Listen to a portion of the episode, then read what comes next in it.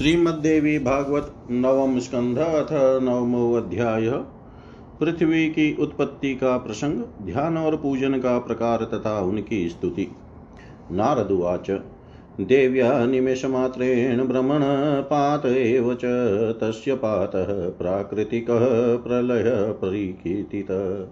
प्रलये प्राकृते चोक्ता तत्रादृष्टा वसुन्धरा, जलप्लुतानि विश्वानि, सर्वे लीनाः परात्मनि। वसुन्धरातिरोभूता कुत्र वा सा च तिष्ठति, सृष्टिर्विधानसमये कथं पुनः? कथं बभूव सा धन्या मान्या सर्वाश्रया जया, तस्याश्च जन्मकथनं वद मङ्गलकारणम् श्रीनारायण उवाच, सर्वादिसृष्टौ सर्वेषां जन्मदेव्या इति श्रुति आविर्भावस्थिरो भाव, सर्वेषु प्रलयेषु च।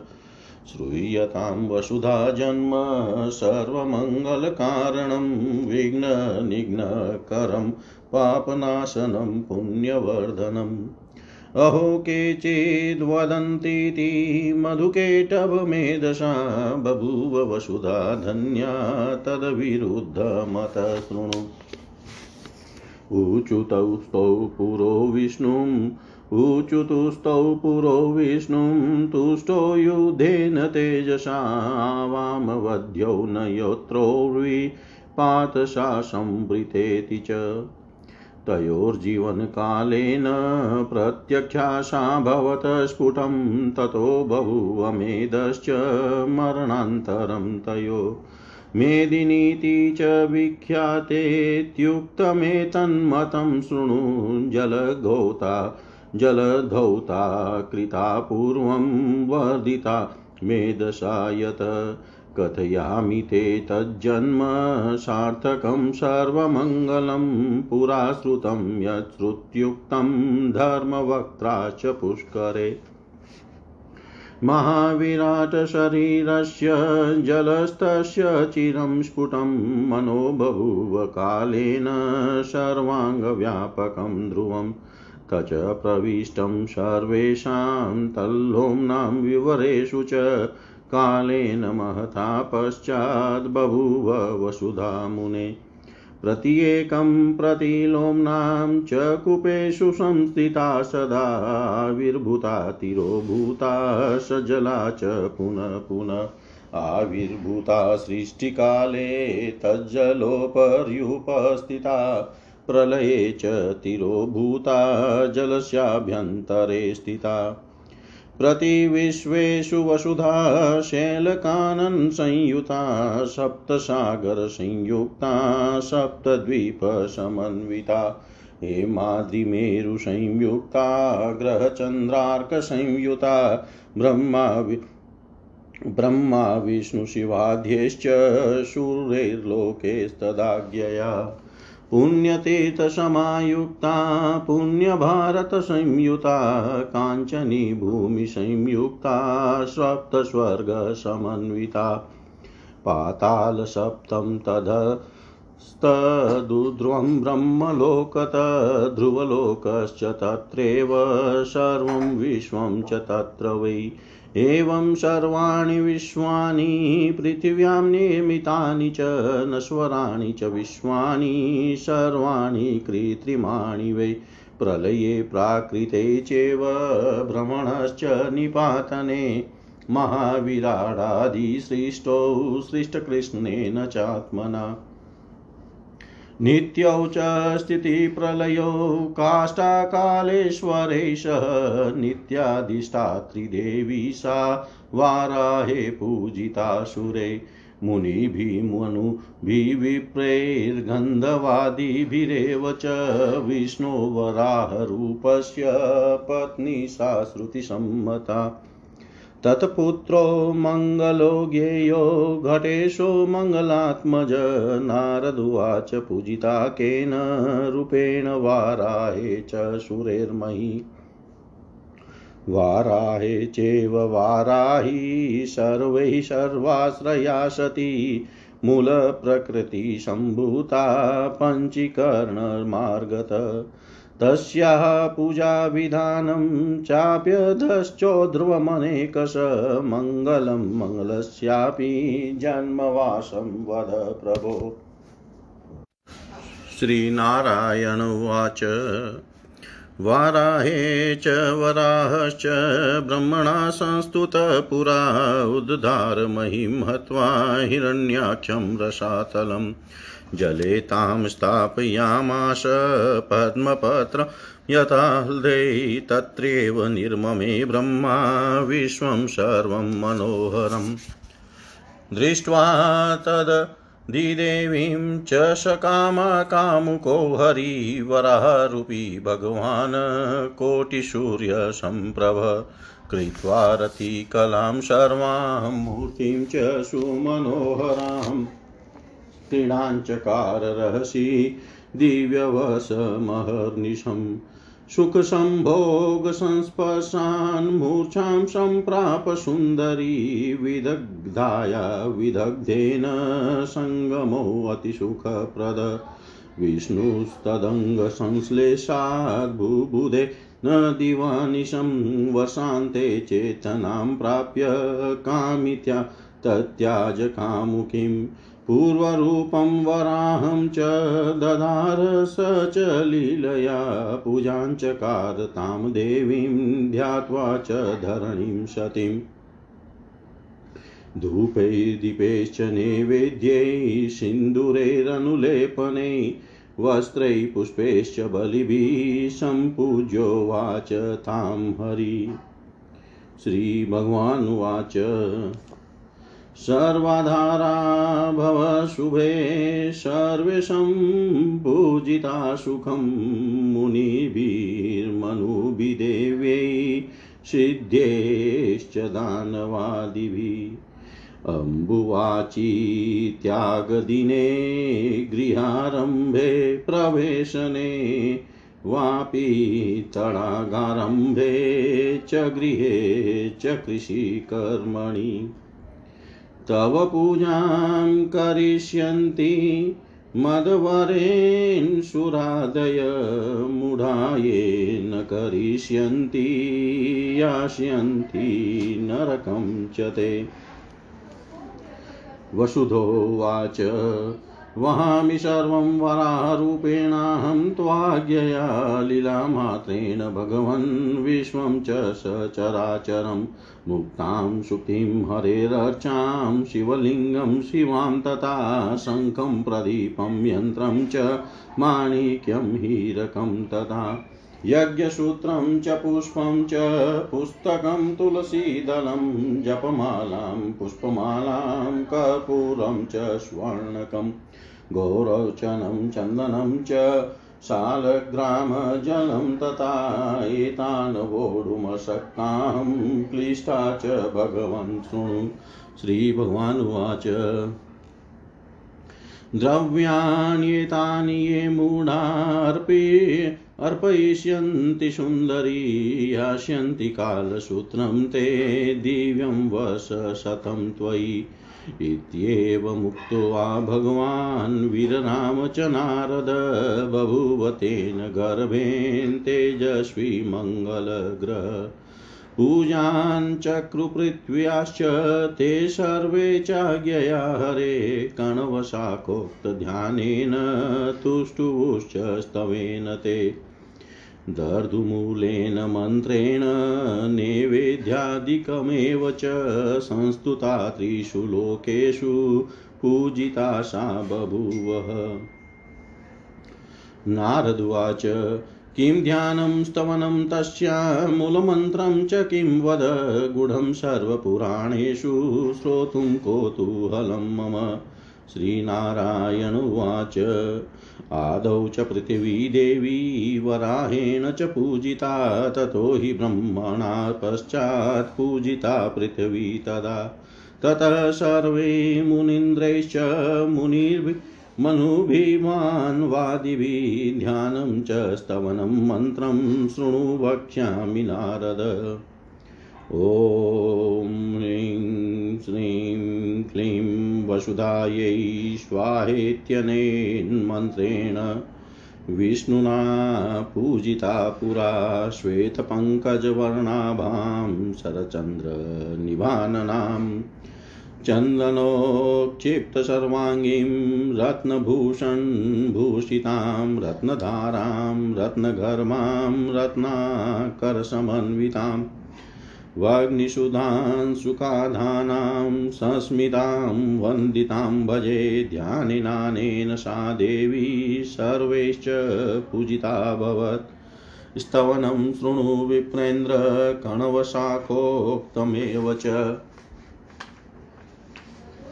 श्रीनारायणुवाच जय जय जलाधारे, जलशीले जलप्रदे, जय जय जलाधारे, जलशीले जलप्रदे। यज्ञशुकरजाये त्वं, जय देहि जयावहे, मङ्गले मङ्गलाधारे, माङ्गल्ये मङ्गलप्रदे। मङ्गलार्थं मङ्गलेशे मङ्गलं देहि मे भवे, सर्वाधारे च सर्वज्ञै सर्वशक्तिसमन्विते सर्वकामप्रदे देवी, सर्वेष्णं देहि मे भवे, पुण्यस्वरूपे पुण्यानां बीजरूपे सनातनी। पुण्याश्रये पुण्यवतामालये पुण्यदे भवे सर्वस्या सर्वसस्यालये सर्वसस्याढये सर्वसस्यदे सर्वसस्यहरे काले सर्वसस्यात्मिके भवे, भूमे भूमिपसर्वस्वे भूमिपालपरायणे, भूमिपानां सुखकरे भूमिं देहि च भूमिदेदं स्तोत्रं महापुण्यं प्रातरुत्थाय पठे कोटिजन्मसु स भवेद् बलवान् भूमिपेश्वर। भूमिदानकृतं पुण्यं लभ्यते पठनाञ्जने।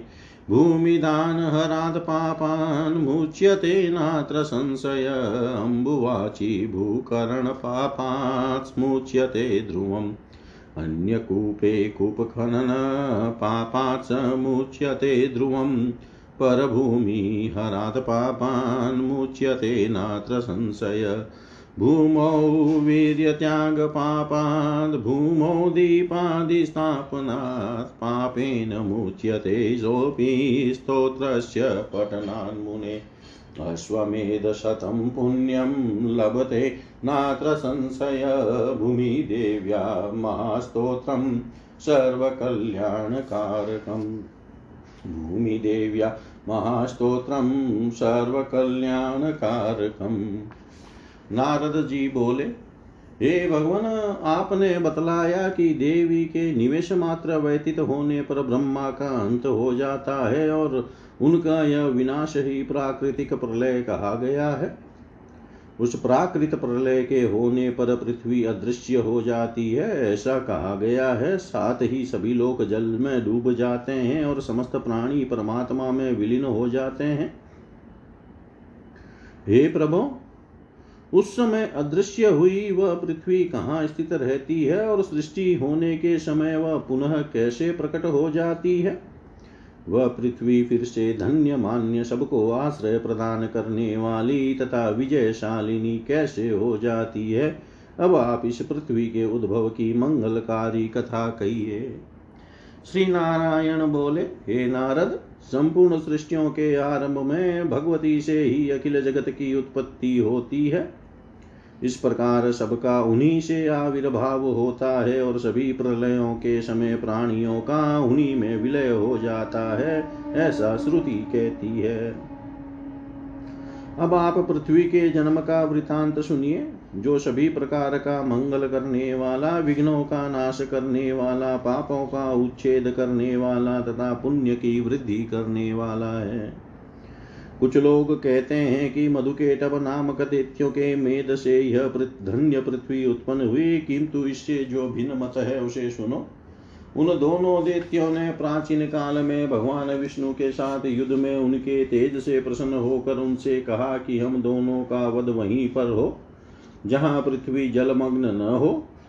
उनके जीवन काल में पृथ्वी जल के भीतर स्थित रहने के कारण स्पष्ट रूप से दिखाई नहीं पड़ती थी। यह बात उन्हें ज्ञात भी थी, इसीलिए उन्होंने वह वर मांगा था।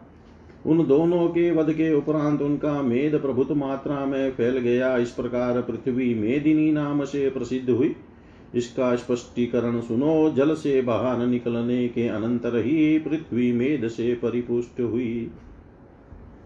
इसीलिए उसका नाम मेदिनी पड़ा। मैं अब पृथ्वी के जन्म की मंगलकारिणी तथा श्रुति प्रतिपादित सार्थक कथा कहता हूँ, जिसे मैंने पहले धर्मराज के मुख से पुष्कर क्षेत्र में सुना था। महाविराट पुरुष अनंत काल से जल में स्थित रहते हैं, यह स्पष्ट है। समयानुसार उनके भीतर सर्वांग व्यापी शाश्वत मन प्रकट हुआ, तत्पश्चात वह मन उस महान विराट पुरुष के सभी रोम कुपों में प्रविष्ट हो गया। हे मुने, बहुत समय के पश्चात उन्हीं रोम कुपों से पृथ्वी प्रकट हुई। उस महाविराट के जितने रोमकूप हैं, उन सब में सर्वदा स्थित रहने वाली यह पृथ्वी एक एक करके जल सहित बार बार प्रकट होती और छिपती रहती है। यह पृथ्वी सृष्टि के समय प्रकट होकर जल के ऊपर स्थित हो जाती है। और प्रलय के समय यह दृश्य होकर जल के भीतर स्थित रहती है। प्रत्येक ब्रह्मांड में यह पृथ्वी पर्वतों तथा वनों से संपन्न रहती है। सात समुद्रों से घिरी रहती है और सात द्वीपों से युक्त रहती है। यह वसुधा, हिमालय तथा मेरु आदि पर्वतों, सूर्य तथा चंद्र आदि ग्रहों से संयुक्त रहती है। महाविराट की आज्ञा के अनुसार ब्रह्मा, विष्णु, शिव आदि देवता इस पर प्रकट होते हैं तथा समस्त प्राणी इस पर निवास करते हैं। यह पृथ्वी पुण्य तीर्थों तथा पवित्र भारत देश से संपन्न है। यह स्वर्णमयी भूमि से सुशोभित है तथा सात स्वर्गों से समन्वित है। इस पृथ्वी के नीचे सात पाताल है, ऊपर ब्रह्मलोक है तथा ब्रह्मलोक से भी ऊपर ध्रुव लोक है और उससे समस्त विश्व, उसमें समस्त विश्व स्थित है। इस प्रकार संपूर्ण लोक पृथ्वी पर ही निर्मित है, ये सभी विश्व विनाशशील तथा कृत्रिम है। प्राकृत प्रलय के अवसर पर ब्रह्मा का भी निपात हो जाता है। उस समय केवल महाविराट पुरुष विद्यमान रहते हैं, क्योंकि सृष्टि के आरंभ में ही पर ब्रह्म श्री कृष्ण ने इनका सृजन किया था। ये सृष्टि तथा प्रलय नित्य है और काष्ट आदि अवयवों वाले काल के स्वामी के अधीन होकर रहते हैं। सभी की अधिष्ठात्री देवी पृथ्वी भी नित्य है। वाराह कल्प में सभी देवता, मुनि, मनु, विप्र, गंधर्व आदि ने उन पृथ्वी का पूजन किया था। वेद समत वे पृथ्वी वराह रूपधारी भगवान विष्णु की पत्नी के रूप में विराजमान हुई। उनके पुत्र रूप में मंगल को तथा मंगल के पुत्र रूप में घटेश को जानना चाहिए। नारद जी बोले देवताओं ने वाराह कल्प में किस रूप में पृथ्वी का पूजन किया था? सभी लोग उस वाराह कल्प में सबको आश्रय प्रदान करने वाली इस वाराही साध्वी पृथ्वी की पूजा करते थे। यह पृथ्वी पंचीकरण मार्ग से मूल प्रकृति से उत्पन्न हुई है। हे प्रभु, नीचे तथा ऊपर के लोकों में उस पृथ्वी के पूजन के विविध प्रकार और पृथ्वी पुत्र मंगल के कल्याण में जन्म तथा निवास स्थान के विषय में भी बताइए। श्री नारायण बोले, हे नारद, प्राचीन काल में वराह कल्प में ब्रह्मा जी के द्वारा स्तुति करने पर भगवान श्री हरि वराह रूप धारण करके हिरण्याक्ष को मारकर रसातल से पृथ्वी को निकाल ले आए। उन्होंने पृथ्वी को जल में इस प्रकार रख दिया, मानो सरोवर में कमल पत्र स्थित हो। वहीं पर रहकर ब्रह्मा जी ने संपूर्ण मनोहर विश्व की रचना की। पृथ्वी की अधिष्ठात्री देवी को काम भाव से युक्त देख कर करोड़ों सूर्य के समान प्रभाव वाले द्वाराह रूपधारी सकाम भगवान श्री हरि ने अपना अत्यंत मनोहर तथा रति कला योग्य समग्र रूप बना करके उसके साथ एकांत में दिव्य एक वर्ष तक निरंतर विहार किया। आनंद की अनुभूति से वह सुंदरी मूर्छित हो हो गई। विदग्ध पुरुष के साथ विदग्ध स्त्री का संगम अत्यंत सुखदायक होता है। उस सुंदरी के अंग संश्लेष के कारण विष्णु को दिन रात का ज्ञान भी नहीं रहा। एक वर्ष के पश्चात चेतना आने पर भगवान श्री हरि उससे विलग हो गए। तदनंतर उन्होंने लीला पूर्वक अपना पूर्व का वराह रूप धारण कर लिया। इसके बाद साध्वी भगवती पृथ्वी का ध्यान करके धूप, दीप, नैवेद्य, सिंदूर, चंदन, वस्त्र, पुष्प और बलि आदि से उनकी पूजा करके श्री हरि उनसे कहने लगे। श्री भगवान बोले, हे सुबह तुम सबको आश्रय देने वाली बनो, तुम मनु तम, तुम मुनि, मनु, देवता, सिद्ध और दानव आदि सभी के द्वारा भली भांति भली भांति पूजित होकर सुख प्राप्त करोगी? अम्बुवाची योग को छोड़कर अन्य दिनों में गृहारंभ, गृह प्रवेश, बावली तथा सरोवर के निर्माण के समय पर गृह तथा कृषि कार्य के अवसर पर देवता आदि सभी लोग मेरे वर के प्रभाव से तुम्हारी पूजा करेंगे। और जो मूर्ख प्राणी तुम्हारी पूजा नहीं करेंगे, वे नरक में जाएँगे। वसुधा बोली, हे भगवान, आपकी आज्ञा के अनुसार मैं वाराही रूप से समस्त इतावर जंगम जंगमय विश्व का लीला पूर्वक वहन करती हूँ। किंतु हे भगवान, आप यह सुन लीजिए कि मैं मोती शीप शाल ग्राम शीला, शिवलिंग, पार्वती, विग्रह, शंख, दीप, यंत्र, माणिक्य, हीरा, यज्ञोपवित पुष्प पुस्तक तुलसी दल जपमाला, पुष्पमाला, कपूर, स्वर्ण, गौरोचन, चंदन और सालग्राम का जल, इन वस्तुओं का वहन करने में सर्वथा समर्थ हूँ। इससे मुझे क्लेश होता है। श्री भगवान बोले, हे सुंदरी, जो मूर्ख तुम्हारे ऊपर, अर्थात आसन विहीन भूमि पर ये वस्तुएँ रखेंगे, वे काल सूत्र नामक नरक में दिव्य सौ वर्षों तक निवास करेंगे। हे नारद, यह कहकर भगवान चुप हो गए। उस समय पृथ्वी गर्भवती हो चुकी थी। उसी गर्भ से तेजस्वी मंगल ग्रह उत्पन्न हुए। भगवान की आज्ञा के अनुसार वहाँ उपस्थित सभी लोगों ने पृथ्वी की पूजा की और कण्व शाखा में कहे गए ध्यान तथा स्तोत्र पाठ से उनकी स्तुति की और मूल मंत्र से नैवेद्य आदि अर्पण किया।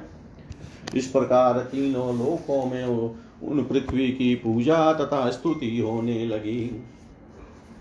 नारद जी बोले, पृथ्वी का ध्यान क्या है? उनका स्तवन क्या है? और उनका मूल मंत्र क्या है? यह सब मुझे बतलाइए। समस्त पुराणों में निगुड़ इस प्रसंग को सुनने के लिए मुझे बहुत कौतूहल हो रहा है।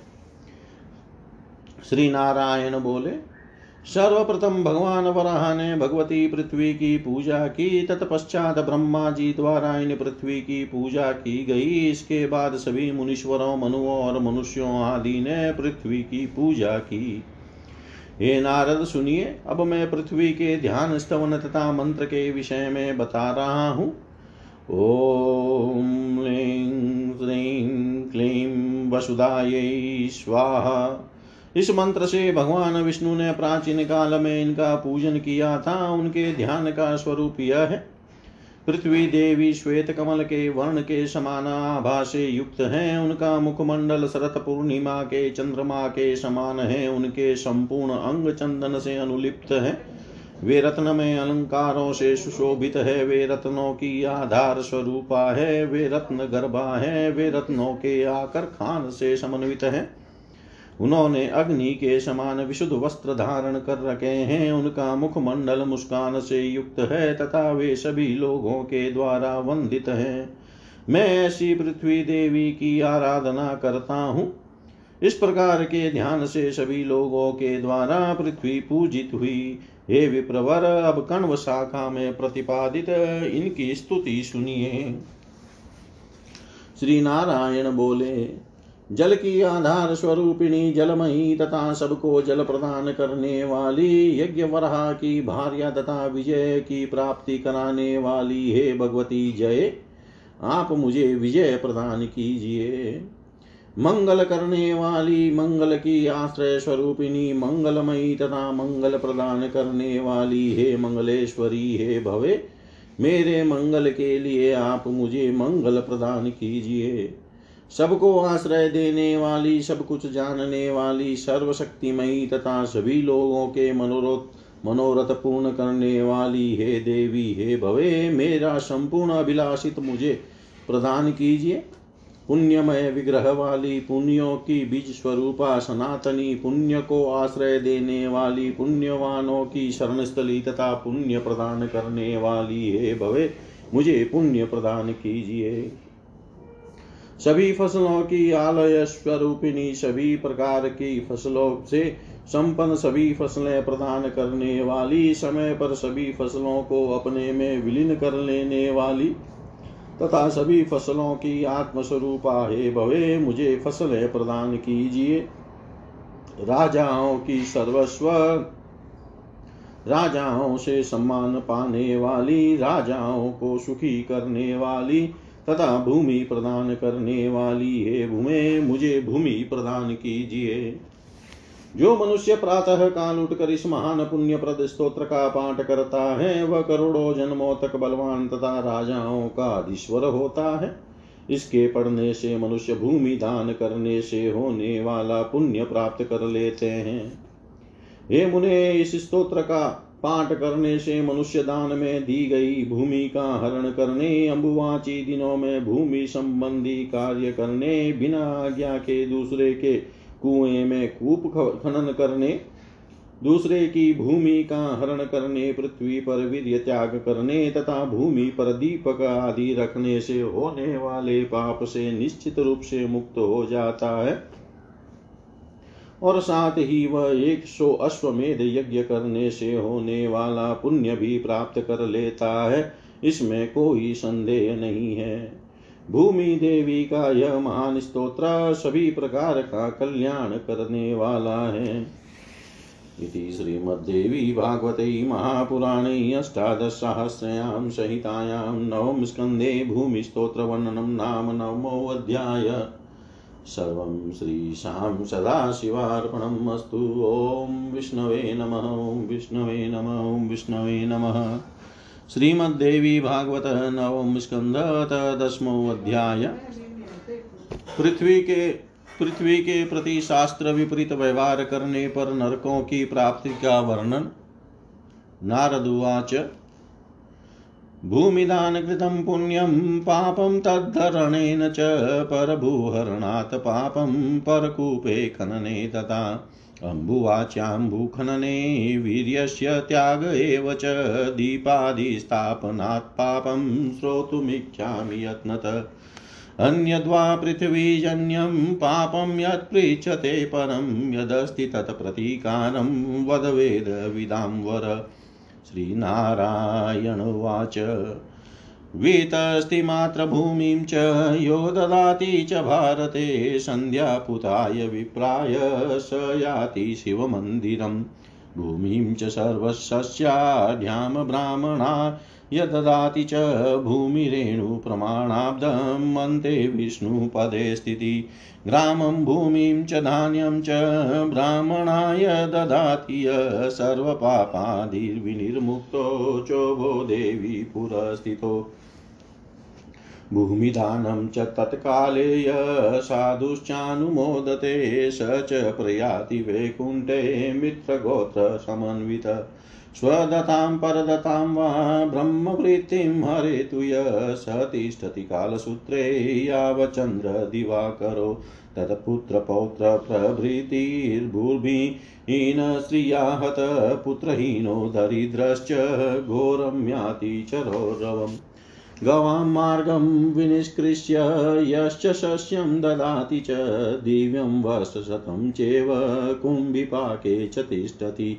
गोष्ठं तडागं निष्कृष्य, मार्गे शस्य ददाति य, स तिष्ठत्यसि पत्रे च यावदिन्द्राश्चतुर्दश।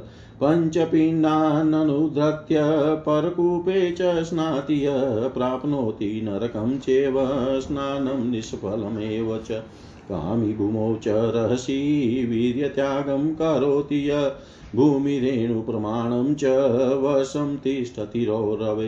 अम्बुवाच्यां भूकर्णं यः करोति च मानव स याति कृमिदंसं च स्थितिस्तत्र चतुर्युगं परकीये लुप्तकूपे कूपं मूढः करोति य।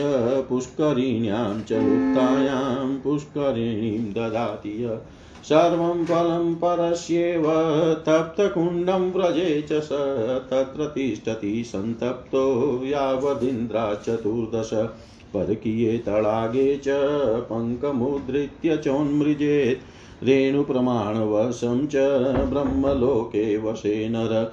पिण्डं पित्रे भूमिम पिण्डं पित्रे भूमि भर्तुं प्रधाय न च मानव, श्राद्धं करोति यो मूढो नरकं याति निश्चितं। भूमौ दीपं यो अर्पयति स चान्द सप्तजन्मसु, भूमौ शङ्खं च संस्थाप्य कुष्ठं जन्मान्तरे लभे। मुक्तां माणिक्यहीरो च, स्वर्णं च मणिं तथा पञ्च संस्थाप्येद् भूमौ स चान्द सप्तजन्मसु। शिवलिङ्गं शिवामर्चाम्यश्चार्पयति भूतले शतमन्वन्तरं यावत् क्रीमिभक्ष स तिष्ठति शङ्खं यन्त्रं शिलातोऽयं पुष्पं च तुलसीदलं, यश्चार्पयति भूमौ च स तिष्ठे नरके ध्रुवम्। जपमालां, पुष्पमालां, कर्पूरं रोचनं तथा यो मूढश्चार्पयेद्भूमौ स याति नरकं ध्रुवम् भूमौ चन्दनकाष्ठं च रुद्राक्षं कुशमूलकं संस्थाप्य भूमौ नरके वशेन मन्वन्तरापदि। पुस्तकं, यज्ञसूत्रं च भूमौ संस्थापये नर न भवेद्। विप्रयोनो च तस्य जन्मान्तरे जनि। ब्रह्महत्या समं पापम्, इह वै लभते ध्रुवं, ग्रन्थियुक्तं यज्ञसूत्रं पूज्यं च सर्ववर्णके। यज्ञं कृत्वा तु यो भूमिं क्षीरेण हि सिञ्चति। स याति तप्तभूमिं च सन्तप्तः सप्तजन्मसु। भूकम्पे ग्रहणे यो हि करोति खननं भुव जन्मान्तरे महापापो हयङ्गयिनो भवेत् ध्रुवम्। भवनं यत्र सर्वेषां भूमिस्तेन प्रकीर्तिता। काश्यपि अचलास्थिररूपत विश्वम्भराधारणा चानन्तानन्तस्वरूपात् पृथिवीपृत् कन्यात्वाद्विस्त्री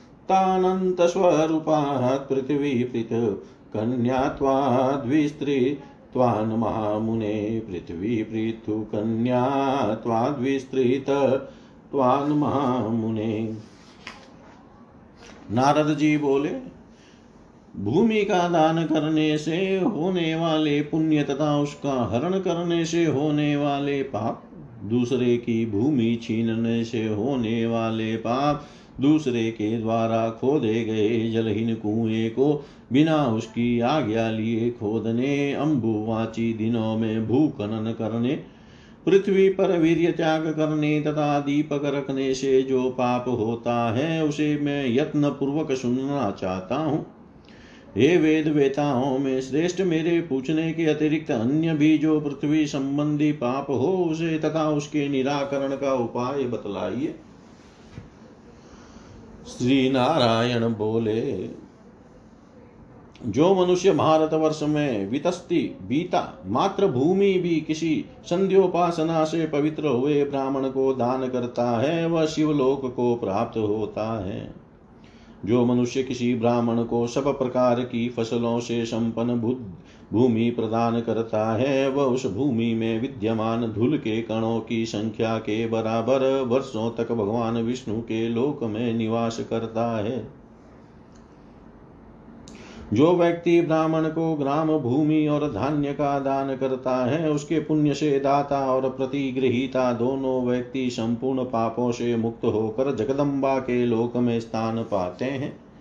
जो सज्जन भूमि दान के अवसर पर दाता के इस कर्म का अनुमोदन करता है, वह अपने मित्रों तथा सगोत्री बंधुओं सहित वैकुंठ लोक को प्राप्त होता है। जो मनुष्य किसी ब्राह्मण की अपने अथवा दूसरे के द्वारा दी गई आजीविका को उससे छीनता है, वह सूर्य तथा चंद्रमा के स्थिति पर्यंत काल सूत्र नरक में रहता है। इस पाप के प्रभाव से उस व्यक्ति के पुत्र पौत्र आदि भूमि से हीन रहते हैं। वह लक्ष्मी रहित पुत्र विहीन तथा दरिद्र होकर भीषण रौरव नरक में पड़ते हैं, पड़ता है। जो मनुष्य गोचर भूमि को जोत कर उससे उपार्जित धान्य ब्राह्मण को देता है, वह देवताओं के दिव्य सौ वर्षों तक कुंभी पाक नरक में निवास करता है। जो मनुष्य गायों के रहने के स्थान तड़ाग तथा मार्ग को जोत कर वहाँ से पैदा किए हुए अन्न का दान करता है, वह चौदह इंद्रों की स्थिति पर्यंत अशिपत्र नामक नरक में पड़ा रहता है। जो मनुष्य किसी दूसरे के कुएँ, तड़ाग आदि में से पाँच मृतिका पिंडों को निकाले बिना ही उसमें स्नान करता है, वह नरक प्राप्त करता है और उसका स्नान भी निष्फल होता है। जो काम आसक्त पुरुष एकांत में पृथ्वी पर वीर्य का त्याग करता है, वहाँ की ज़मीन पर जितने धूल कण हैं, उतने वर्षों तक वह रौरव नरक में वास करता है। जो मनुष्य अम्बुवाची काल में भूमि खोदने का कार्य करता है, वह कृमिदंश नामक नरक में जाता है और वहाँ पर चार युगों तक उसकी स्थिति रहती है। जो मूर्ख मनुष्य किसी दूसरे के लुप्त कुएँ पर अपना कुआँ तथा लुप्त बावली पर अपनी बावली बनवाता है, उस कार्य का सारा फल उस दूसरे व्यक्ति को मिल जाता है।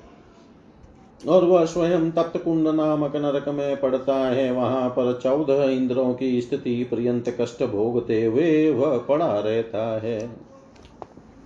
जो मनुष्य दूसरे के तड़ाग में पड़ी हुई कीचड़ को साफ़ करके स्नान करता है, उस कीचड़ में जितने कण होते हैं, उतने वर्षों तक वह ब्रह्मलोक में निवास करता है। जो मनु, मूर्ख मनुष्य भूमिपति के पीतर को पिंड दिए बिना श्राद्ध करता है, वह अवश्य ही नरकगामी होता है। जो व्यक्ति भूमि पर दीपक रखता है, वह सात जन्मों तक अंधा रहता है, और जो भूमि पर शंख रखता है, वह दूसरे जन्म में कुष्ठ रोग से ग्रसित होता है। जो मनुष्य मोती माणिक्य, हीरा, स्वर्ण तथा मणि इन पाँच रत्नों को भूमि पर रखता है, वह सात जन्मों तक अंधा रहता है। जो मनुष्य शिवलिंग, भगवती शिवा की प्रतिमा तथा शालग्राम शिला भूमि पर रखता है, वह सौ मनवंतर तक कृमि भक्ष नामक नरक में वास करता है। जो शंख, यंत्र, शालग्राम, शिला का जल, पुष्प और तुलसी दल को भूमि पर रखता है, वह निश्चित रूप से नरक में वास करता है। जो मंद बुद्धि मनुष्य जप माला पुष्पमाला, कपूर तथा गौरोचन को भूमि पर रखता है, वह निश्चित रूप से नरकगामी होता है।